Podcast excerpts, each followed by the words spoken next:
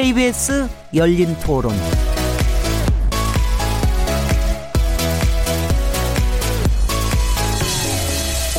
안녕하세요. 묻는다, 듣는다, 통한다. KBS 열린 토론 진행자 시민 김진혜입니다.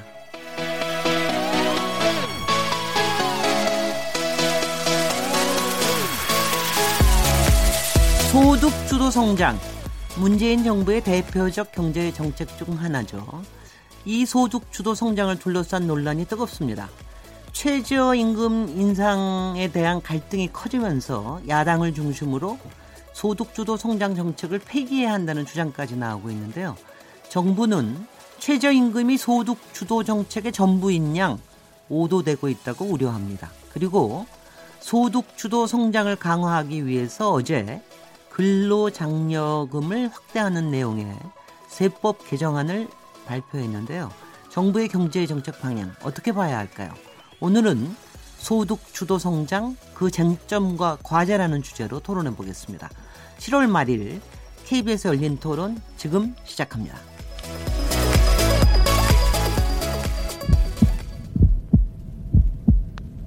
살아 있습니다. 토론이 살아 있습니다. 살아있는 토론, KBS 열린 토론. 토론은 라디오가 진짜입니다. 진짜 토론. KBS 열린 토론.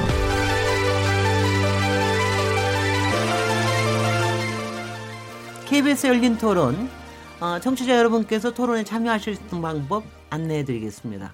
오늘 KBS 열린 토론에서는 정부의 경제 정책 방향 중 하나, 소득 주도 성장에 대한 정책이 이대로 괜찮은 건지 얘기 나눠볼 텐데요.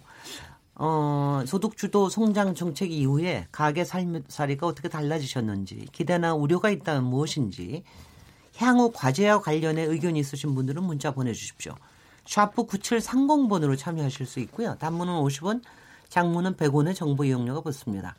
그리고 KBS 모바일 콩, 트위터 계정 KBS 오픈을 통해서도 무료로 참여하실 수 있습니다.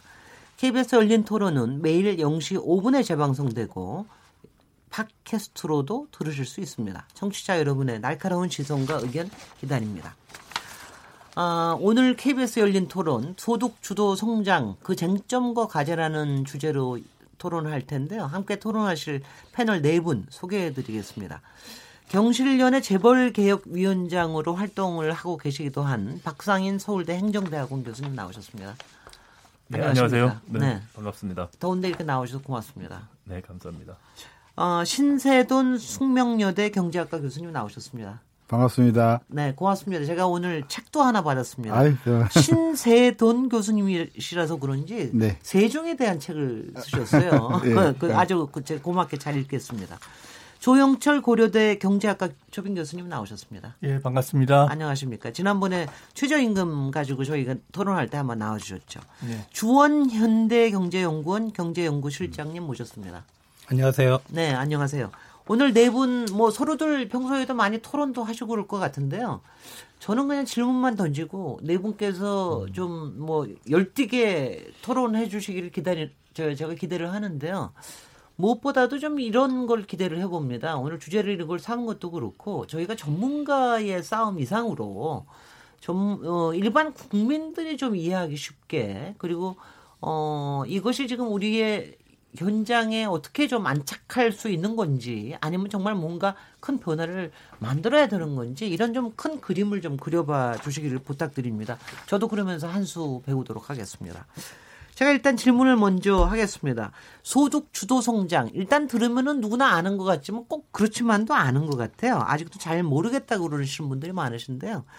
소득 주도 성장이라는 정책이 뭔지, 문재인 정부가 어떤 정책을 펼쳐왔는지 조금 설명해 주시면 어떨까요? 박상인 교수님께서 좀 배경과 아, 이거 네. 설명해 주시겠습니까? 네, 어, 사실 소득 주도 성장을 주장하시는 분들이 그 내용이 조금씩 다른 것 같습니다. 이게 어, 좀 극단적인 어, 한 주장은 어, 이른바 임금주도 성장의 변형된 형태라는 것이죠. 그래서 어, 우리는 자영업이 많기 때문에 임금뿐만이 아니고 자영업의 소득을 증가시켜서 궁극적으로 경제 성장을 이끈다 라는 게 일군의 학자들이 주장하는 소득주도 성장론이라 할 수 있겠고요. 사실 문재인 정부가 지난 1년간 소득주도 성장 이야기할 때는 이 아이디어에 좀 더 가까운 정책을 폈다. 이게 이제 전임 그 홍장표 수석 을 비롯한 일군의 학자들이 주장하시는 바였다고 볼 수 있고요. 그래서 네. 핵심적인 정책으로 최저임금 인상을 어, 들고 나섰던 것이죠. 네. 그런데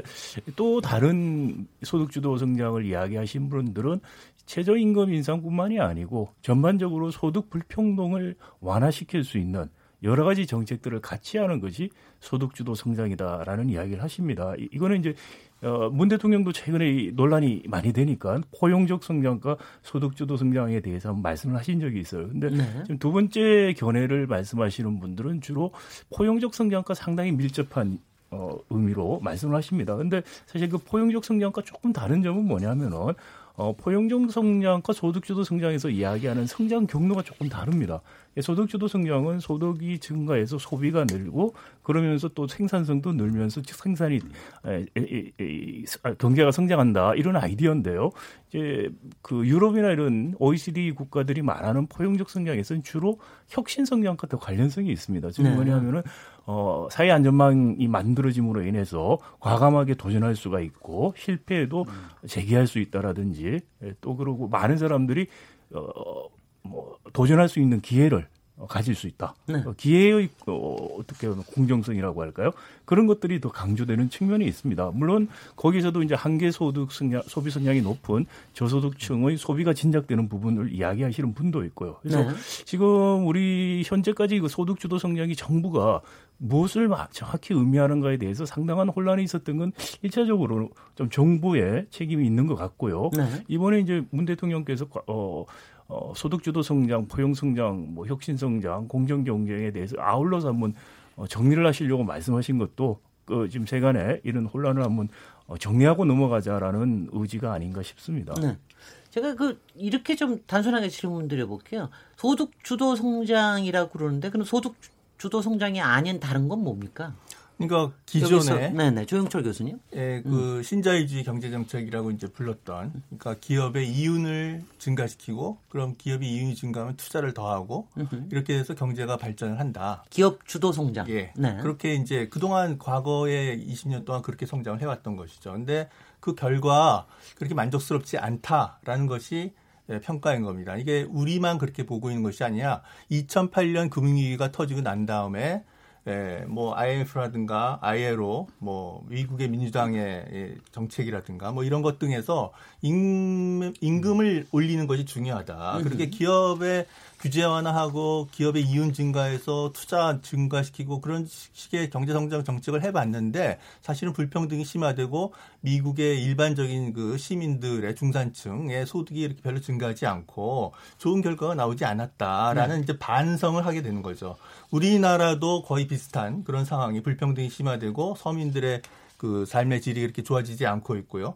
박근혜 정부 때 부채에 의존하는 그래서 부동산 경기를 활성화시키는 그런 것에 의해서 경제 성장을 이렇게 추진해 왔는데 아, 그런 식의 해가지고 가계 부채만 늘고 부동산 불평등은 심화되고 그래서 어 집이 없는 서민들은 더 전월세 상승해서 어, 더 이제 삶이 핍박해지고요. 이런 식으로는 안 되겠다라는 반성에서 시작된 겁니다. 그럼 네. 어떻게 해야 되겠냐? 그러면 노동 분배율을 개선시키고 노동자들이 조금 더 소득 수준이 올라갈 수 있는 그런 방향으로 경제 정책을 펴야 되지 않겠느냐라는 기존 정책에 대한 반성에서 전 나온 것이라고 생각을 합니다. 그리고 네. 이건 우리나라만 그런 것이 아니라 어, 서구의 선진국들도 국제 기구들도 이렇게 지금 얘기들을 하고 있는 것이고요. 네. 그래서 저는 이런 그 기본적인 정책 방향에 대해서는 저는 맞는 방향이라고 생각을 합니다. 다만 이제 어 여러 가지 이제 아쉬운 그 말씀들을 하시는 분들이 계시는 건 알고 있지만은 어, 이 정책이 지금 다 1년 돼가지고 바로 그 성과가 나올 수 있는 그런 것이라고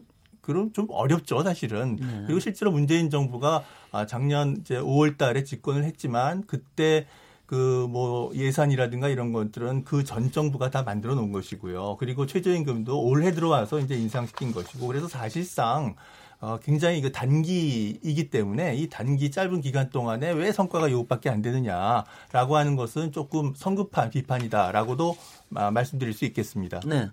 그러면은 제가 이렇게 또 한번 질문 드려볼게요. 여태까지 소득 주도 성장이라고 할 만한 정책을 폈던 때는 별로 없었습니까? 그러니까 문재인 정부 이후에 들어와서 유일하게 지난 1년 1년 동안이었습니까? 예, 제가 볼 때 참여정부 어, 어, 노무현 대통령께서 뭐 이렇게 예, 경제 정책을 폈지만은 임금을 어, 이렇게 올리는 그리고 소득을 올리는 뭐 이렇게 불평등을 완화하는 그런 정책에 성공했다고 보기는 어렵습니다. 왜냐하면 실제로 통계 지표가 아, 노무현 정부 때에도 불평등이 심화되고 지니 계수가 악화되고 그랬기 때문에 사실은 어, 문재인 정부가 그런 것들 다 포함해서 그런 음. 반성해서 네. 어, 시작된 거라고 얘기할 수가 있고요. 네. 사실은 최저임금만이 소득조 성장 정책의 다는 아니다. 그러나 네네. 소득조 성장 정책의 한 부분입니다. 그러니까 최저임금이라고 하는 것은 모든 사람의 임금을 증가시키는 것도 아니고 하위 한 20% 의그 가장 낮은 사람들의 임금을 좀 올리는 그런 것이 것에 불과하고요. 어, 그 외에 여러 가지 다양한 게 있죠. 무엇보다도 중요한 것은 사회복지를 강화시키는 겁니다. 그래서 네네. 사회복지를 강화시켜서 주거 안정, 생계비 이런 거 줄이고요. 네. 또 기초연금 이런 거에 의한 또 소득 강화 뭐 이런 음. 다양한 정책이 있는 거죠. 네. 신세동 교수님, 네. 이 문제 받아주시죠. 근데 저는 조금은 이해 안 되는 거는 음. 기업 주도 성장이라는 거와 소득 주도 성장이라는 게 두 개가 다 필요한 것 같다는 들으니까 다 그렇게 느껴지긴 합니다. 네. 어, 저는 이제 문정 문재인 정부 지금 1년 한 2, 3개월이 지나가는데 어, 청와대도 그렇고 고위 관료도 그렇고 도대체 문재인 대통령이 출범할 때 세웠던 국정 운영 5개년 계획이라는 게 있어요. 네. 100대 과제가 있습니다. 국정 운영 5개년 계획 100대 과제가 조직이 이렇게 돼 있어요. 다섯 개 기본 원칙인데 국민이 주인인 정부. 그 다음에 두 번째가 더불어 잘 사는 경제. 네. 그 다음에 내 삶을 책임지는 국가. 이게 네. 주로 복지거든요. 네. 더불어 잘 사는 경제가 경제 부분인데 여기에 다섯 가지 꼭지가 있어요. 네. 첫 번째 꼭지가 뭐냐? 소득주도 성장을 위한 일자리 경제입니다. 네. 요 안에 일곱 개의 과제가 있어요. 네. 그래서 아까 소득주도 성장이 뭐냐고 물어봤을 때 많은 사람들이 뭔지 중구난방이다 하는 것은 문재인 대통령의 국정 5년 5개년 계획 아예 읽어 보지도 않고 머리에 두지도 않았다는 이야기예요. 네. 그 일곱 개 꼭지를 제가 읽어 드릴게요. 우리 국민들이 이해를 해야 되니까 첫째가 국민의 눈높이에 맞는 좋은 일자리를 창출한다. 네. 두 번째가 사회 서비스 공공 인프라 구축과 이를 통해서 일자리를 창출한다. 네. 세 번째, 성별과 연령별 맞춤형 일자리를 만들어낸다. 넷째, 실직과 은퇴에 대비하는 일자리 안전망을 구축한다. 다섯 번째, 좋은 일자리 창출을 위한 서비스 산업을 혁신한다.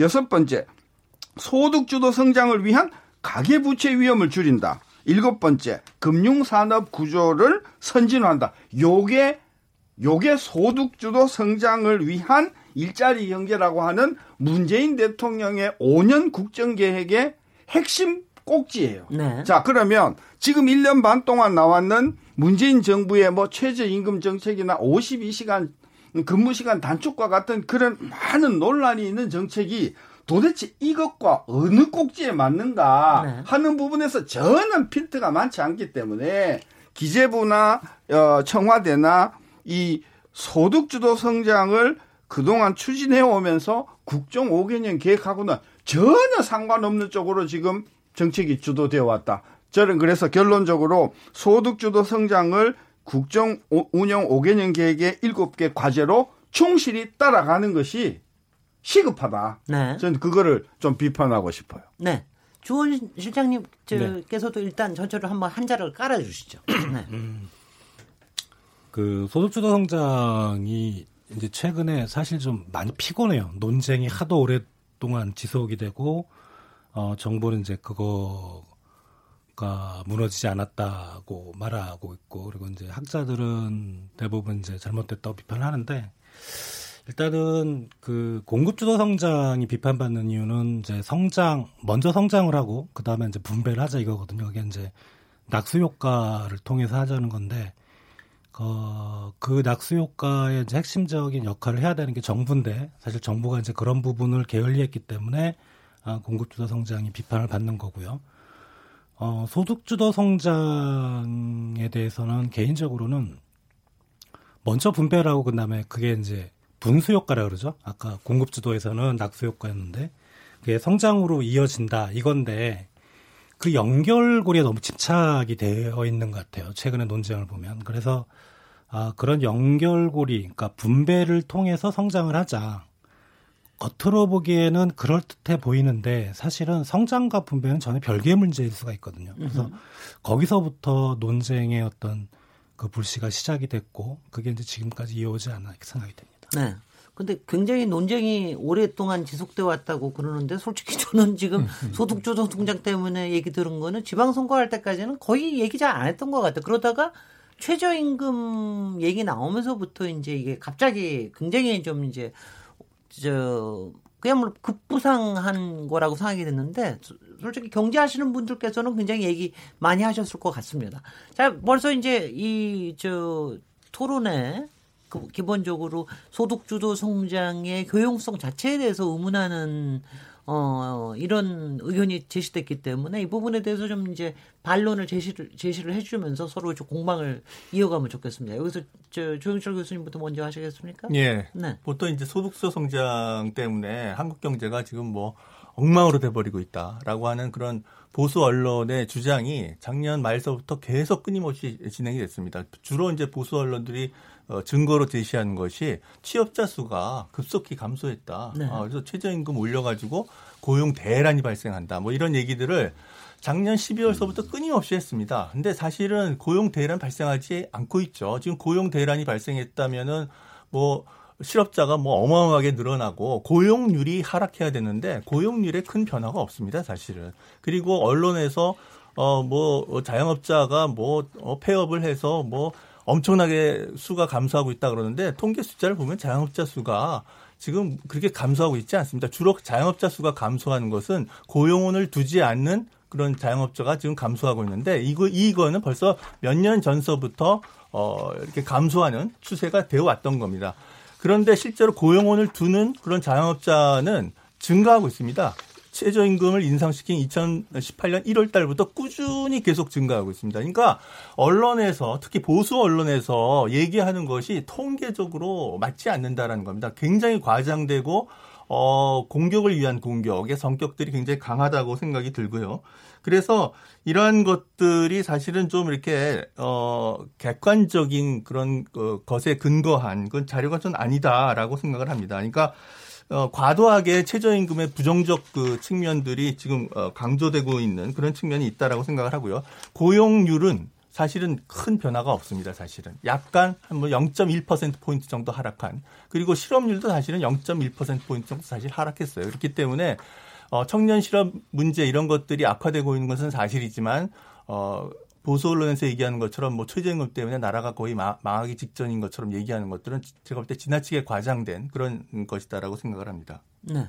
받아주시죠. 그 아니 우리. 지금 보수 언론이 어떻게 그 이야기하는가 저 전혀 관심 없습니다. 그리고 진보 언론이 또 어떻게 칭찬하는 거에 대해서도 저는 전혀 관심이 없어요.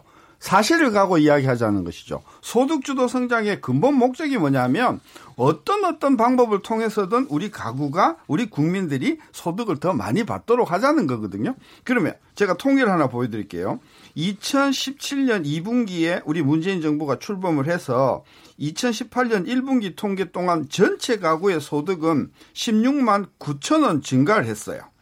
전년 동기에 비해서. 네. 요 16만 9천 원 증가한 것은 어 2015년이나 16년보다는 확실히 개선됐어요. 네. 따라서 문재인 정부가 들어와 가지고 가구 소득이 늘어났다는 과거 박근혜 정부보다 늘어난 것은 확실하다. 네. 그런데 근로자 가구하고 근로자 외 가구를 딱 구분해 놓고 보니까 아까 16만 9천 원 증가했다고 했는데 근로자 가구는 33만이 증가를 했고요. 네네. 근로자 외 가구는 6만 원밖에 증가를 안 했어요. 네. 그러니까 결과적으로 보면 이 소득이 증가를 하기는 했는데 근로자 가구 중심으로 크게 증가했고 근로자가 아닌 가구에서는 굉장히 소득이 증가하지 못했다라고 하는 부분이 어 이제 하나가 있고 어 아까 16만 9천 원 정도 증가했다고 했는데 박근혜 정부 초기 2013년도 14년도를 보니까 그때는 20만 원 이상이 증가를 했어요.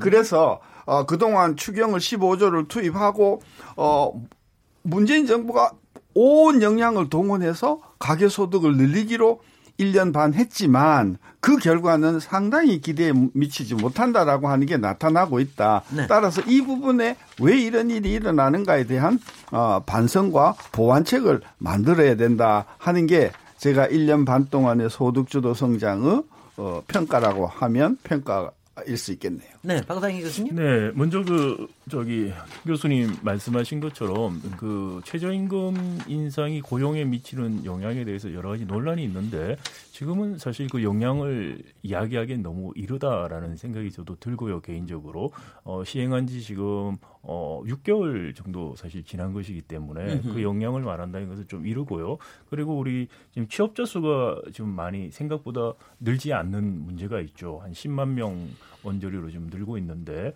이걸 보면은 어, 취업자 수가 늘지 않는 부분 또는 줄어드는 부분들 보면 구조적인 요인들이 굉장히 크다는 것입니다. 예를 들어서 제조업들 특히 어, 조선이라든지 자동차 부분들 여기서 취업자가 굉장히 많이 줄었던 부분이 있고요. 네. 그다음에 박근혜 정부 때 건설 경기를 굉장히 부양하면서 일종의 건설 경기에서 절벽 효과 같은 게 지금 나타나면서 건설 쪽 취업자들이 거의 많이 늘지 않고 있습니다. 그리고 또 보면은 어, 그 인구 구조 변화 때문에 이 학생들 그 알바 같은 걸 하거나 학원 보, 강사하시는 분들 일자리가 지속적으로 추세적으로 줄고 있습니다. 그리고 또 하나는 자영업도 사실 우리 어려운 게 어, 참 구조적인 요인이 있어요. 우리 한 50대 중반이 되면 퇴직을 하시고 퇴직금 가지고 자영업에 진출하시고 그러다가는 자영업이 이 과잉 경쟁이 일어나는 것이죠. 그러다 보면 어, 폐업하고 그런 악순환에 들어가 있는데 그게 최근에 경기가 나빠지니까 더 빨리 나빠지기 시작했다. 네.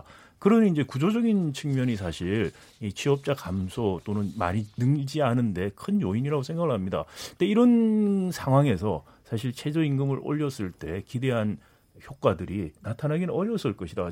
아까 교수님, 김 교수님 말씀이 최저임금 때문에 효과가 아니다라고 말씀하셨는데 그거는 저는 동의를 합니다. 그럼에도 불구하고 정책이 요, 어, 의도했던 긍정적인 효과도 사실 보지 못했다라는 건 또 맞다는 말이고요. 네. 또 하나는 이제 최저임금을 어, 지금 뭐 이제 공약대로 할 수 없다고 이미 마- 대통령도 말씀을 하셨지만은 이 정도 속도로 계속 올린다는 것이 앞으로 지속 가능할까는 또 다른 문제라고 봅니다. 지금 2016년에 이미 우리가 최저임금이 그 중임임금, 그쭉 임금 근로자를 세웠을 때 중간에 있는 사람 임금입니다. 그걸 중위임금이라고 그러는데 중위임금이 한 50%가 됐고요. 원래 한 60%가 좀 넘었을 거라고 보입니다. 이게 60%면은 이제 프랑스 수준이 되는데 네. OECD에서도 상당히 높은 수준에 들어가요. 내년에 이제 10% 넘기면 저는 거의 한 70% 육박하면 굉장히 높은 수준에 가버린다는 생각이 들고 그래서 최저임금이 지금 우리가 상대적으로 비교해서 낮지 않은 수준까지 이미 왔다. 그럼에도 불구하고 기대하는 부정적인 효과 부분은 잘 모르겠으나 최소한 기대하는 긍정적인 효과는 지금 나타나지 않고 있다. 저는 그런 평가를 하고요. 네. 그 이유는 이번에 우리 저기 지식인 선언에서도 이야기한 것처럼 어, 최저임금 인상을 했을 때 긍정적인 효과가 일어날 때 어떤 특정한 조건에서 일어나는 것입니다. 우리 최저임금 인상을 했을 때 많은 연구들이 있는데 긍정적 효과, 부정적 효과에 대한 결론들이 다릅니다. 그건 뭐냐면은 주어진 경제 환경에 따라서 다른 효과를 낼 수가 있다는 것인데 지금 한국의 이 구조적인 문제 아까 제가 말씀을 드렸는데 한국의 경제 구조적인 문제에서 최저임금 인상을 통해서 어, 소득주도 성장을 한다는 것은 굉장히 제한적일 것이다. 지속 가능하지 않다. 즉, 경제 구조를 바꾸는 재벌개혁, 노동개혁, 이런 근본적인 개혁이 딱 같이 가지 않는다면은 효과도 내기 어렵고 오히려 어, 좀 더 부정적인 영향이 좀 더 장기적으로 올 수도 있다는 저는 생각을 갖고 있습니다. 주원 실장님 받으시겠습니까? 이제 고용 최근 이제 최저임금 소득주도 성장에 이제 효과가 있냐 없냐가 이제 고용시장 통계를 가지고 이제 많은 얘기들을 했거든요. 그게 이제 앞에서 쭉 교수님들이 말씀하신 건데 이게 보통 이제 연간 작년과 비교해서 보통 어, 잘 나갈 때는 연간 30명 정 30만 명 정도의 취업자가 이제 생겨야 되는 게 보통이었는데 이전 정부에는 근데 최근 통계 보면 이제 5월 달에 7만 명, 그 다음에 6월 달에 10만 명대. 이걸 평균을 내서 이제 연간 통계를 나중에 내는데요. 근데 주로 감소한 업종이 말씀하셨던 제조업입니다. 예, 제조업의 조선업 쪽을 중심으로 해서 자동차 일부 기업의 구조조정 여파도 분명히 있었는데 그외 업종들을 보면 이제 사업 관리 서비스, 그 다음에 도소매 음식 숙박 이런 쪽에 이제 어, 최저임금 위원회에서 밝혔듯이 그 최저임금 인상의 영향률이 높은 업종이거든요. 네. 그러니까 이게 경기적 요인도 분명히 있습니다. 어, 작년 하반기 정도가 경기 정점으로 생각이 되는데 그 이후로 이제 내수 경기 안 좋다 보니까 내수 경기 안 좋으면 이런 업종들이 이제 제일 먼저 타격을 받거든요. 근데 네. 하필 타이밍이 절묘하게 지금 올해 들어서 이제 고용 통계가 이런 업종을 중심으로 해서 취업자가 막 감소하고 있는 거죠. 그러니까 이건 소득 주도 성장을 반대하는 사람들의 입장에서는 당연히 어 왜 이러지 이런 생각이 드는 거고요. 어 저도 이제 어, 교수님 의견에 동의를 하는데 최저임금이 결정적이었다고 생각되진 않습니다. 네. 그러니까 주된 원인은 주로 이제 경기라든가 뭐 자영업의 과당 경쟁 이런 데 분명히 있었지만 최저임금의 부정적 영향은 어, 또 분명히 있었다 이렇게 생각하고 있습니다. 네. 그 얘기를 이렇게 그러니까 여러분들께서 통계를 가지고 이렇게 자꾸 경제학 하시는 분들 나와서 얘기를 하시면은 저희가 어느 쪽이 맞는 건가 이렇게 이제 자꾸 저 의문만 나고 그러는데요.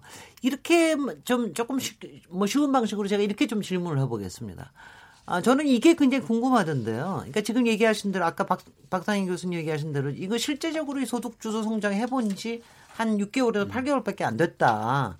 근데 이렇게 했는데 벌써 어, 야당 뭐 중심이긴 하지만 소득 주도 성장 포기해라. 이러고 얘기 나오는 거는 왜이며 또 아까 박상인 교수는 잠깐 얘기했지만 지식인 선언이라는 게 그 얼마 전에 7월 초에 한 323인 대학 네, 교수님 맞습니다. 모셔가지고 문재인 정부 여- 저기 퇴행하지 마라 개혁 더, 더 해야 된다 이렇게 얘기하시는 거 있죠. 네. 근데 또 그 지금 1년 조금 지났는데 벌써 후퇴하지 마라라고 얘기하시는 것도 조금 조금 이상해서 그러니까 양쪽이 조금 다 이상합니다. 그러니까 이게 두 개가 서로 맞물려 있는 얘기입니까? 왜냐하면 아직 정부 시작한 지 1년 2개월밖에 안 됐고요. 이거 정 이거 저 시작해 본 지 한 얼마 안 됐는데 왜 이렇게 자꾸 반대를 하는 거죠? 그러니까 교수님? 지금 어, 제가 처음에 지적을 했듯이 네. 소득주도 성장이라고 하는 어, 문재인 정부의 국정 5개년 계획에 굉장히 중요한 그 덩어리하고 네. 최저임금을 동일시 해버리시니까 음. 최저임금의 문제로 지금 일자리가 줄어들었느냐 아니냐를 소득주도 성장의 성패로 연결을 시키는 논리에 비약이 있어서 그걸 조심하자는 아, 거고요. 네, 그 다음에요. 음흠. 최저임금이 결정된 게 작년 7월이에요. 네. 그러니까 문재인 정부 출범하자 첫 번째 칼을 휘두른 게 최저임금이죠. 최저임금을 네. 올린 겁니다. 최저임금을 딱 올려서 금년 1월 1일부터 시행한다고 하니까 많은 자영업들이 이미 작년서부터 고용을 뚜렷이 줄여온 것이 숫자로 나타나요. 네. 따라서 아 그게 경기 요인일 수도 있고 뭐 하지만은 제가 판단하기에는 작년 7월 달에 최저 임금을 올리고 많은 자영업자들은 이미 경영 계산을 계획을 끝냈고 야 이렇게 해서는 사람을 더 쓸 수 없겠구나 해서 금년 1월에 시행하기도 전에 실질적으로 많은 운, 그 숙박 도소매 쪽에서는 고용이 감소가 꾸준히 일어나고 있었어요. 네. 저는 그런 관점에서 최저임금 인상에 따르는 작년 금년에 따르는 효과는 아직 다 나타난 거 아니다. 네. 뭐 지금은 이르다고 하는데 금년 말이나 내년 초가 되면 지금 상상도 못할 정도의 저는 고용 감소가 일어날 거라고 저는 것이다. 확실하다. 네. 따라서 어 아직은 효과가 안 나타났으니까 두고 보자라고 하는 분들한테는 오케이 12월 달에 가서 보자. 그 그건 그거고 네. 제가 문재인 정부에게 정말 바라는 소득주도 성장은 국정 5개년 계획에도 있지만 일자리 창출이고요. 네네. 안전만 창출이단 말. 이런 분야에서 정부가 뭘 해왔는가. 음흠. 이런 부분에 대해서 통렬한 반성을 하고 이 아름다운 국정 5개년 계획에 있는 그 소득주도 성장의 그 구체적인 액션 플랜들을 최저임금 말고 갖추어 주지 않으면 네네. 이 국정 5개년 계획 100대 과제가 이게 과거 모든 정부가 그- 그랬듯이 휴지 조각이 된다. 근데 그 점에 있어서는 박상인 교수님하고 신사진 교수님하고 똑같은 얘기 하시는 것 같은데요? 네, 뭐 어떤 겁니까, 박상인 교수님? 네네, 뭐, 네. 아니, 신 교수님 뭐 말씀하신 지금 네. 최저임금이 마치 소득주도 성장이 다인 것처럼 알려진 거가 문제가 있다면 뭐 아마 다들 동의하시는 부분인 것 같고요. 네. 어, 그리고 뭐 문재인 정부 국정 과제에서 일자리 부분도 강조돼야 된다는 것도 뭐 다들 동의할 수 있는 부분인 것 같습니다. 네, 그럼에도 불구하고 이제 제가 그 아까 전에 말씀하신 그 지식인 선언 관련해서 조금 더 말씀을 드리자면은 어, 이런 거죠. 이게 일에 어떤 게 먼저 가야 되고 순서가 있다는 것이고요. 네. 또 일에는 타이밍이라는 게 있다라는 겁니다. 그래서 어 우리 경제 구조가 주원 실장님 아까 말씀하신 것처럼 어 낙수 효과가 과거에 잘 돌아갔는데 낙수 효과가 지금 더 이상 안 되더라라는 거죠. 수출 주도를 해서 대기업이 돈을 벌고 그게 경제에 돈이 돌아서 그리고 다 성장하던 어, 70년대 경제 개발 그렇게 했는데 최근 들어와서 그게 안 되더라는 거죠. 그러니까 이제 소득주도 분수 효과 이런 이야기가 지금 나왔는데 근데 분수 효과 소득주도도 지금 해 보니까 특별하게 효과가 있을까라는 회의가 들기 시작한다는 거죠. 그래서 네네. 어 이게 효- 부정적인 효과가 있었냐 없느냐는 논의는. 차치하더라도 사실 긍정적인 효과를 지금 기대하기는 상당히 어려워 보인다는 측면은 많이 동의들 하신다고 보입니다. 네네. 그래서 그런 왜 그러면 분수 효과, 낙수 효과가 다 안 되느냐? 이제 우리 경제 구조의 문제라고 생각을 하는 거죠. 기본적으로 분수 효과와 낙수 효과가 다 일어날 수 없는 구조적인 문제가 우리가 있다. 그게 이제 저희들이 주장하는 이제 재벌의 경제력 집중이라는 문제가 가장 큰 요인이라고 생각을 하는 겁니다. 경제력 집중 때문에 일어나고 또 어 그러니까 어떤 일이 벌어지냐면요. 좋은 사업 기회라는 것이 재벌들의 계열사 또는 친인척 회사 가신 회사들이 다 해버립니다. 그러니까 중간재 산업 제조업에서 혁신할 기회가 없어지고요. 네네. 그리고 또 혁신할 기회가 있는 곳에서는 기술 탈취가 일어납니다. 그 단가 우려치가 일어나요. 그러니까 대기업, 중소기업 임금 격차는 더 심화되고 이런 지금 구조라는 것이죠. 그런 구조를 두고서 어 그러면 저기 지금 어, 최저임금에 많이 적용되는 중소기업들 단가 우려치기에 대해서 당에서 여력이 별로 없습니다. 자영업 아까 말씀드린 그 어, 조기 퇴직 때문에 과잉 공급 때문에 여력이 없습니다. 이 부분에서 분수가 터지기가 어렵다는 것이죠.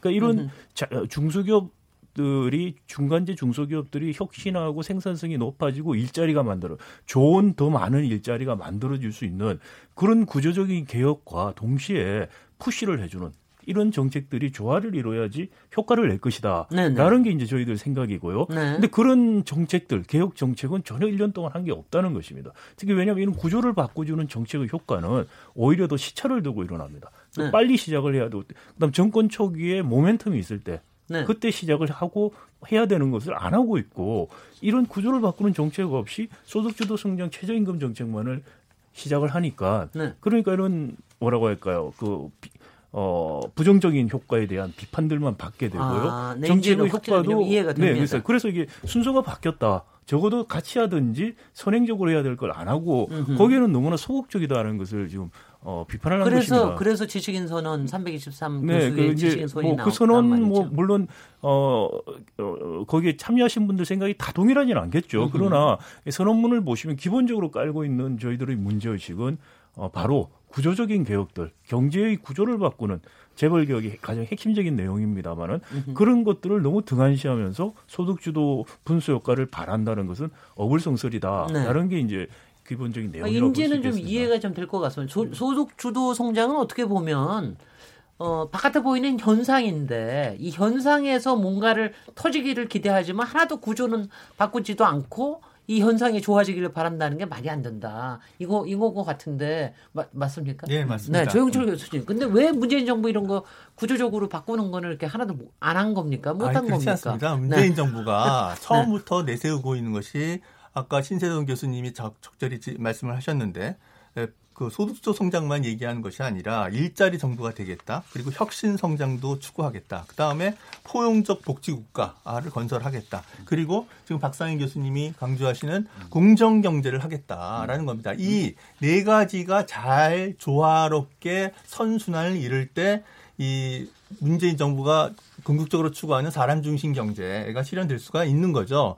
물론 지금 그 어, 소득주 성장 그 중에서도 특히 최저임금이 너무 어, 앞서서 나간 그런 측면이 있습니다. 그래서 그것을 보완을 해야 될 여러 가지 사회복지 강화라든가 그 다음에 공정경제라든가 이런 것들이 뒷받침이 다 돼야 되는데 좀 이렇게 어좀 늦다라는 느낌이 있는 거죠. 그래서 300인 그 지식인 선언한 분들이 바로 그 점을 이제 지적을 한 건데 그렇다고 해서 이 뭐 박사님 교수님이 얘기했듯이 뭐 전혀 공정 경제와 관련해서 안 한 거냐? 그거는 좀 조금 좀 지나치게 좀 말씀하신 것 같고요. 예를 들면 가맹점 갑질과 관련해서 그 이전 정부에 비해서 문재인 정부가 상당히 많이 전향적인 공정거래위원장님이 이렇게 많이 어, 어, 개선을 하는 그런 성과를 낸 것도 사실입니다. 그러나 물론 어, 재벌 개혁과 관련해서 어떤 가시적인 그런 그 정책적 성공을 보고 있다라고는 보기 어려워요. 그런 면에서는 박사인 교수님 말씀에 저도 동의를 합니다.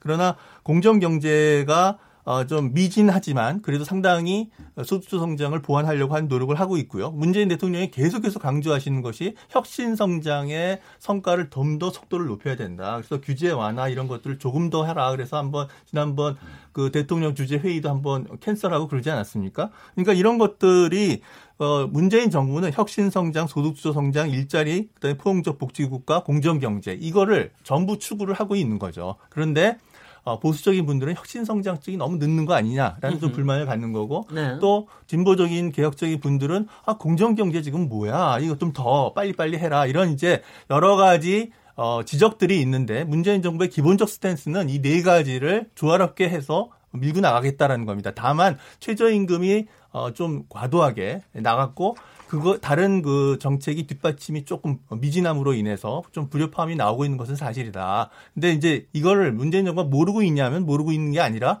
아, 보완을 하려고 지금 노력을 하고 있다. 이렇게 좀 봐줬으면 고맙겠습니다. 네 가지를 다시 한번 정확하게 소득주도 성장, 네, 그다음에 소득, 혁신 성장, 혁신 성장, 그리고 포용적 복지국가, 포용적 그다음에 재벌 기업과 관련된 공정 경제 이런 것들을 네. 조화롭게 네. 해서 일자리 창출, 사람 주신 경제를 실현하겠다라는 겁니다. 네. 저는 근데 항상 세 가지라고 생각하고 있었는데 오늘 하나가 더 늘었어. 근데 그게 이제 포용적 저 복지국가라는 복지국가, 예. 이런 표현을 쓰셨는데요. 제가 주원 실장님께 하나 좀 얘기를 드려, 저 질문을 드려볼게요. 그 최근에 문재인 대통령이 포용적 성장이라는 말을 쓰셨어요. 그 네. 그 경제 관료들하고 회의할 때 쓰셨던 것 같은데 포용적 성장이라는 게 소득주도 성장을 포괄하는 상위 개념이다. 그래서 한쪽에서는 포용적 성장이라고 말을 하니까 소득주 성장을 포기한 거 아니냐 이런 얘기 이런 질문을 하시는 분들이 있던데 그건 아니다라고 얘기를 하기는 하시는데 요거 두 개가 조금 다른 겁니까? 포용적 성장이라는 건 조금 다른 개념입니까? 조금 아까 이제 그 박사인 교수님이 짧게 좀 설명을 하셨는데 근데 네. 저도 이제 포용적 성장이라는 게 궁금해서 네. 많이 좀 뒤져봤는데 어, 좀 다르다는 느낌이 듭니다. 일단은 포용적 성장에 대해서 많은 문헌들이 보면 좀 분배를 먼저 하자는 거거든요. 그러니까 성장의 과실을 네. 그러니까 사회적 좀 취약계층 쪽으로 많이 몰아주고 이게 복지 분배 정책인데 네. 이제 그렇게 하고 뭐 좀 나 거기서 좀 발전되는 게 이제 뭐 교육의 기회라든가 이런 거 그리고 어 사회 양극화를 해소해야만 경제가 중장기적인 성장에 안착할 수 있다라는 네. 거지. 분배를 통해서 성장률을 높이자는 얘기는 어디에도 없거든요. 근데 포용적 성장을 그렇게 보면 임금주도 성장하고는 좀 다르죠. 그러니까 처음에 시작은 분배나 복지지만 임금주도 성장은 분배를 통해서 성장률을 높이겠다는 거거든요. 근데 포용적 성장은 어, 성장률을 높인다는 목표가 일단은 좀 빠지는 그런 모양새입니다. 네. 정확히 보면. 으흠. 그렇다면은 어, 분배를 중시하겠다? 그러니까 제가 개인적으로 해석을 해보면 어, 분배와 성장을 분, 뭐 분배를 먼저 해서 성장을 높이는 이런 구조보다는 성장은 어느 정도 좀 포기하고 분배를 좀 중점적으로 정책적 비중을 높이겠다. 음흠. 개인적으로 이제 그렇게 저는 좀 들었습니다. 한 가지만 질문이요.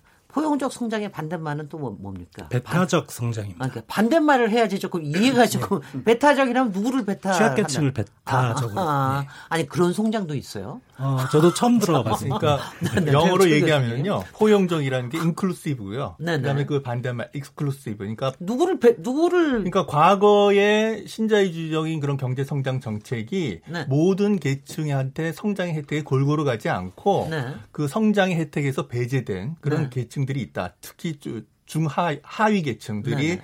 에, 그랬다. 그래서 그렇게 가서는 안 된다라고 하는 것이 이제 유엔이라든가 OECD에서 포용적 성장을 주장하게 되는 근거입니다. 그래서 네. 모든 계층, 특히 하위 계층까지 성장의 혜택에 갈 수 있는 그런 어, 성장을 하자라는 건데 제가 볼 때 학자들 입장에서 봤을 땐 소득적 성장하고 포용적 성장이 미세한 차이가 있다 이렇게 이제 얘기하실 수도 있겠지만 일반적인 국민들 입장에서 그리고 문재인 정부 입장에서 봤을 때 포용적 성장 정책이나 소득적 성장 정책이나 근본적으로 큰 차이가 없습니다. 성장의 혜택이 중하층 계층까지 전부 골고루 갈 수 있도록 그리고 성장의 결과 불평등이 심화되지 않고 오히려 불평등이 줄어드는 그런 방향으로 경제 정책을 끌고 가겠다라는 의미에서는 사실상 큰 차이가 없다라고 보셔도 됩니다. 신선동 교수님이 네. 저 손을 드셨는데 네, 네, 네. 저희 잠깐만 쉬었다가 네. 왜냐하면 토론이 잠깐 너 열대어 가는 잠깐 쉬 잠깐 쉬기는 죄- 죄송스럽게 한, 한데요.